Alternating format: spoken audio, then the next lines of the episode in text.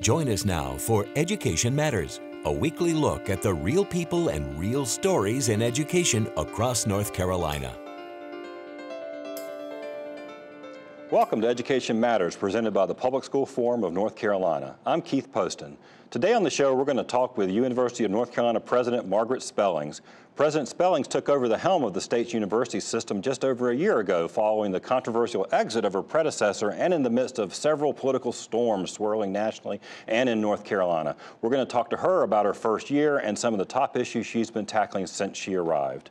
Before we tackle our main topic, we open with our headlines, a quick scan of education headlines across North Carolina and the U.S. Two weeks ago, our nation watched as hundreds of white supremacists and neo-Nazis descended on Charlottesville, Virginia and the campus of the University of Virginia, culminating in a horrific attack by one of the white supremacists driving his car into a crowd of protesters, killing 32-year-old Heather Heyer and seriously injuring several others. Here in North Carolina, following that, at least three North Carolina school systems, Durham Public Schools, Orange County Schools, and Chapel Hill Carrboro City Schools, moved to add Confederate flags and Nazi, Nazi swastikas to the list of images specifically banned by district dress codes. At the same time, educators across the country started making plans on how best to engage students arriving for a new school year about the hate and violence they're seeing. At the university level, some colleges moved quickly to remove Confederate monuments from their campuses that had been sources of controversy for years, but had taken on a new sense of urgency post-Charlottesville, where the possible removal of a statue of Robert E. Lee was a flashpoint for the white supremacists. Now here in North Carolina, Duke University removed a statue of Robert E. Lee from the entrance to Duke Chapel, and the mayor of Chapel Hill asked UNC Chapel Hill to remove a Confederate statue from the campus grounds in a rapidly evolving story this week. After nearly 10 years of declining enrollment in our state's teacher preparation programs, the schools of education at our state university saw an uptick in new enrollment this past year. The University of North Carolina system saw a 6% increase in education degree seekers last year after seeing a 30% decline since 2010. I should note that the state universities are the single largest source of North Carolina public school teachers. NC State, right here in Raleigh, for example, is seeing its biggest enrollment of undergraduate education majors in five years. Some are crediting recent new investments in teacher pay and the resurrection of programs like the North Carolina Teaching Fellows Program as reasons to be optimistic that this trend may continue. Finally, a new public opinion poll by Education Next, a journal published by Stanford University, shows a dramatic decline in public support for charter schools. Overall support for charter schools fell 12% last year, the largest change in opinion on any single policy. Now, the drop spans both major political parties. Support among Republican respondents fell 13% compared to 11% in Democrats. Remember, you can visit the Public School Forum's website at ncforum.org, click on Education Matters, and read more about each of the headlines, as well as the other topics we cover each week. As I said at the top of the show, we have a special guest with us today. Margaret Spellings is the 18th president of the University of North Carolina. She came to UNC last March from the George W. Bush Presidential Center in Dallas, where she served as its president. Before that, she worked in the Bush administration holding various roles, notably serving as our Secretary, U.S. Secretary of Education from 2005 to 2009.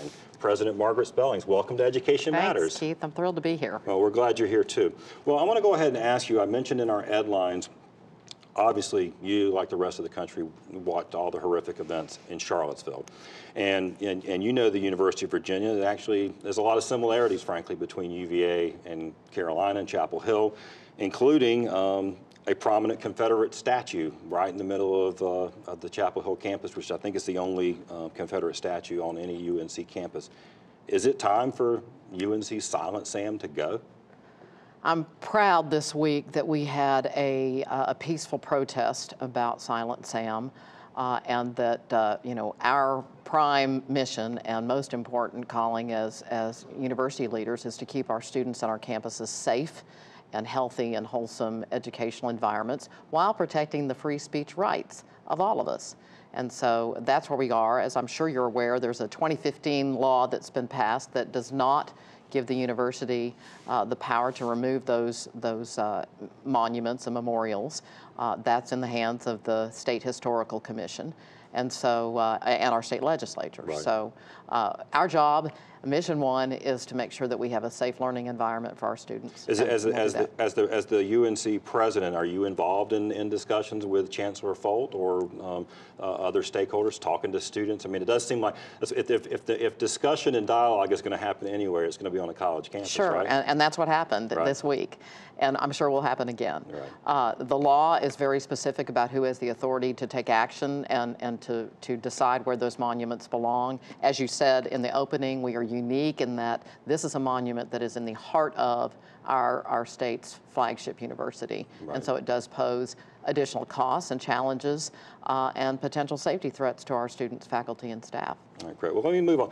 I mentioned at the beginning, you came to um, the University of North Carolina in March, so just a little over a year ago. Um, now, talking about political turmoil, it's an interesting time in North Carolina. The HB2 fight, um, the circumstances of uh, the former president's departure, General Assembly, the involvement in UNC, and that was an election year. Um, kind of, kind of an Yeah. interesting one. So, how did you set about tackling your role in that environment, and, and how's it been going? Well, I, I, the most important thing that we've been working on uh, with the Board of Governors very closely is a strategic plan that will set the course for the university for the next five years and beyond, that focuses on these absolute uh, central issues for the future of our state, like affordability, accountability, and efficiency of resources, and access and success for our students. And so I'm pleased to report that last January, the Board of Governors unanimously adopted that plan for the first time. It has very specific measures and holds ourselves accountable to some, some very specific outcomes and some controls on things like tuition. So we've been hard at work, majoring in the majors, as I like to say. Uh, on those key priorities for the people of North Carolina. Well, you mentioned uh, you mentioned affordability and access. I, I've I've heard you talk about that. That is, I think that's a concern for a lot of families. I've got a child getting ready to go off to college. Um, tuition in North Carolina has gone up 45 percent in I think eight years. Um, so there's been some concern about it. Is it getting out of reach uh, for your average North Carolinian? I think, I think it's an appropriate concern and why the Board of Governors uh, has put some controls in, into our tuition setting policies, which is we will not raise tuition faster than the growth of, of family income here in the state. But I also wanted, frankly, it's one of the things that drew me to this state, that North Carolina has often, al- always been a strong investor in public higher education. We have some of the most affordable world-class universities in this nation, and that's to the great benefit of the people of North Carolina and certainly the students above all. Right. Well, I think you're right. I mean, it's uh, certainly traveling. Uh, if you travel around the country, I mean, the University of North Absolutely. Carolina uh, is is one of the sort of part of our brand. No question, and it's a great, great value. Now, this okay. I'm, I, I've got to ask you about this because you brought it up. I saw you speak at the uh, North Carolina Chamber event the other week, and um, you're a Republican. You worked for George W. Bush. I mean, that was. I think the, look, the fact that you, when you were coming in as a Republican, that was something I think probably stirred some of the students up. But you actually shared something that was I found rather startling. A Pew Research um, report that said that 50, uh, 58% of Republicans think higher education is bad for the country. I mean, is that something that you see as one of your roles to sort of work on building those bridges? Uh? Absolutely, and, and frankly, it's a shift that has occurred quite, quite rapidly. It was not that way even just a few years ago. It's a difficult time in public service and public life and in American higher education. There's no denying that. I think when, when people see uh, protests that get out of hand, when faculty uh, uh, are, are injured, uh, when uh, you know various things kind of strike as non-commonsensical, uh, in, to the public generally, I think that's what's eroded uh, confidence in higher education. I also think that, that uh, people are rightly asking questions about the value of a higher education in this marketplace. There's Right. lots of students that are home living with mom and dad uh, or have trouble finding a job after college, even when they complete successfully. So I think our, our uh, call is to continue to frame the value proposition to get students in and out as quickly and efficiently and affordably as possible and to make sure that they have uh, good on ramps and exit ramps into the workforce. So you feel good about the um, um, sort of where the direction you, you uh, about um, the, our state's leadership and the General Assembly supporting the university. I do. We've had the strongest budget in 10 years, Right. a 5% increase for the university. That's a vote of confidence in, in what we do, and they get the centrality of higher education to the future of North Carolina. Uh, for example, I mean, we need, you know, three times as many nurses in this state to meet the demands of this growing, aging, diverse population than we're producing in this state. And they understand that higher education is going to be the major driver of that uh, demand being met. Great. Well, we're going to take a, uh, a, quick commercial break. When we come back, we're going to continue our conversation. I want to talk a little bit about, maybe a little bit more about college access, but also teacher preparation. Uh, University of North Carolina, as of course you know, is the largest source I of do. public school teachers. So, but first, before we go to break, see if you can answer this question. What was the top major in the UNC system in 2015-2016?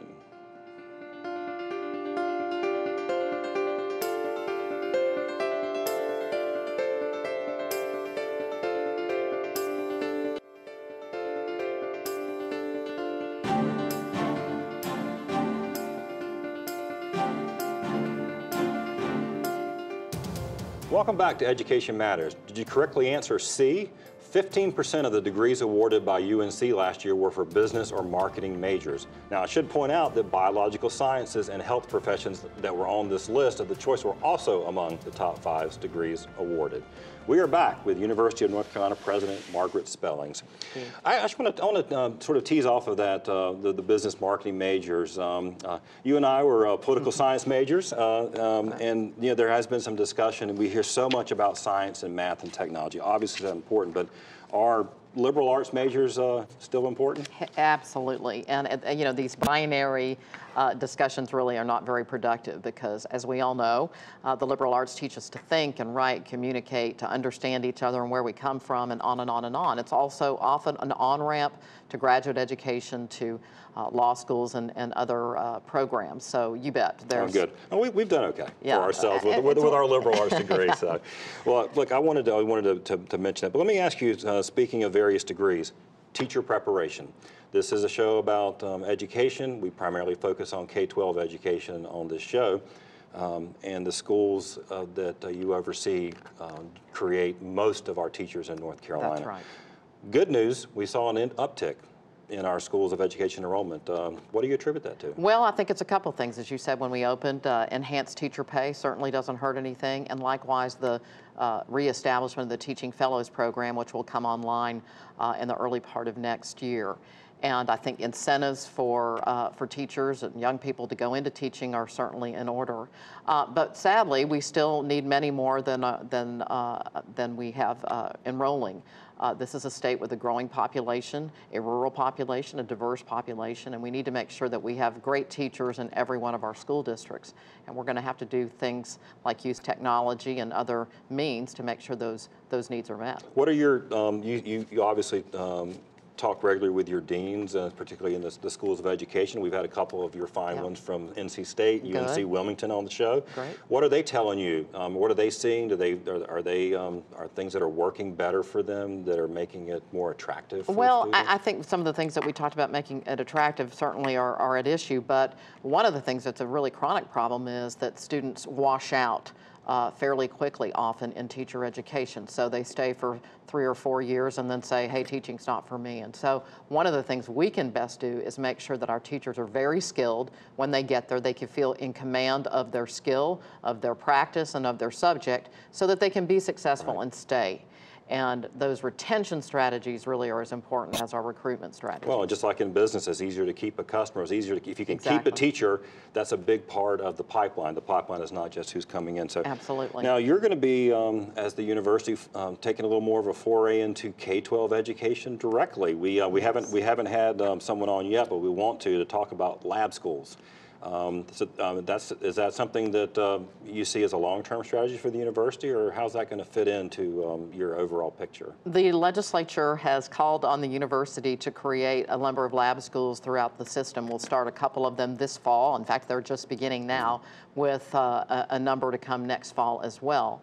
And uh, the theory of action behind it is really very, very good. And that is that we need to make sure that our teacher candidates have real-time preparation uh, where they can meet those challenges immediately and really get those that practice. Secondly, it also allows us to really, uh, you know, uh, develop our students so that we can have some future customers who are qualified uh, to be successful in higher education, those students coming out of those lab schools.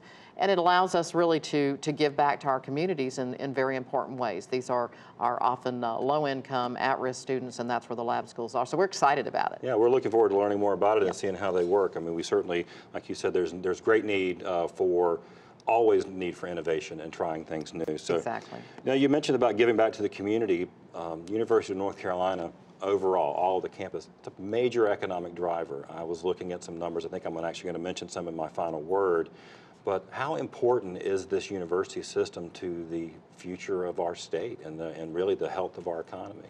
I like to think that it's one of the state's most important assets, maybe the most important asset. I mean, if we are in a global knowledge economy, we're in the knowledge business.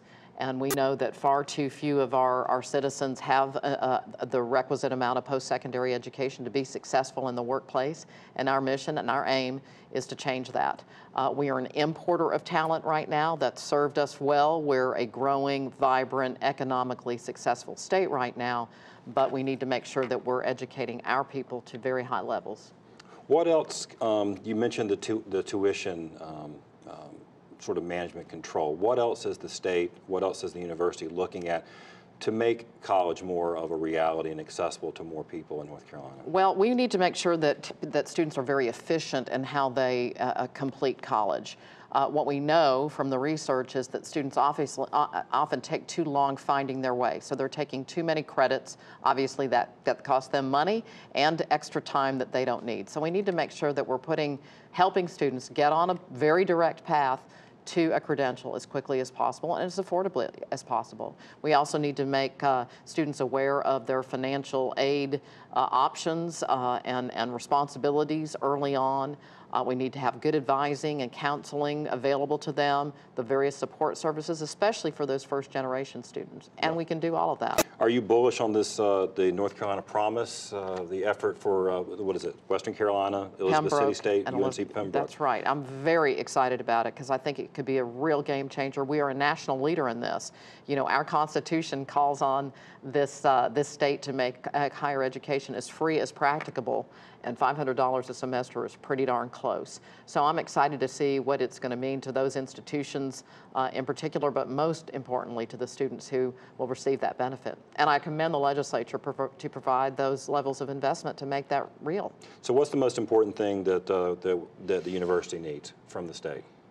Uh, support, confidence, uh, autonomy, uh, the ability for us to really uh, raise issues, policy issues, uh, and allow us to develop that human capital that we all uh, want and need to make this a great and thriving place to do business and to live and thrive. Great. Thank you so much for being Thank here. You, as, as, you know, I am not impartial when it comes to the University of North Carolina. So we appreciate pleasure it. Pleasure to have you on, and uh, we'll have you back on again. Go Heels. Thank you. After the break, this week's Leadership Spotlight.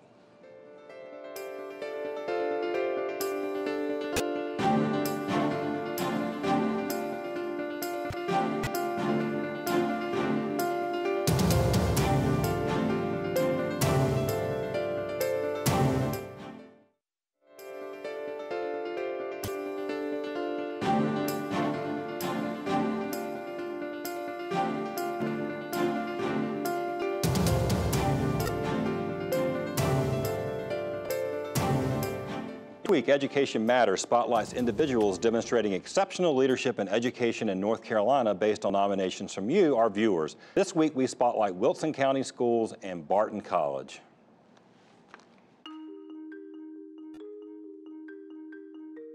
I think a good principal is first a good teacher, an effective teacher. Who can work in the operational side and the vision side at the same time and not get pulled apart. Get someone who can lead with confidence, with enough confidence to let other people share in that leadership. Those are people who are great administrators. I've taught 14 years for Wilson County Schools. I recently graduated from Barton College with my MSA, my Master's of School Administration. The Barton College MSA program, paired with the Aspiring Administrators program at Wilson County Schools, basically it, it ensured that I would have the theoretical knowledge base that's married or underpinned by the hands-on practical training uh, that is that Wilson County needs in administrators and administrators through Eastern North Carolina.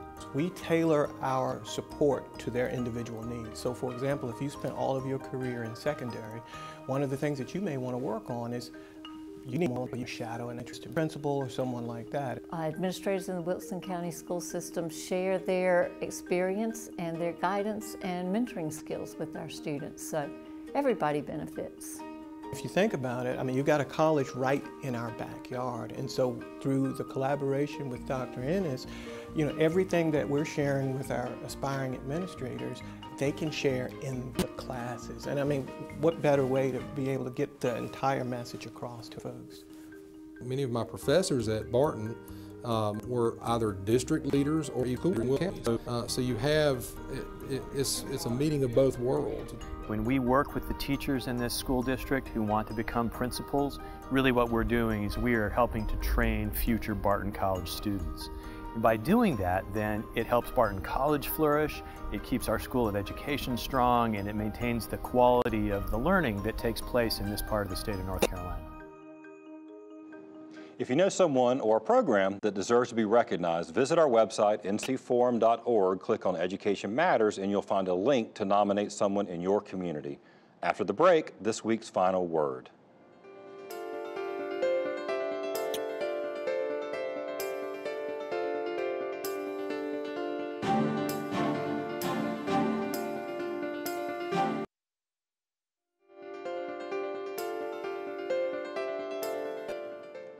I can't pretend to be an unbiased observer when it comes to the University of North Carolina, in particular UNC Chapel Hill.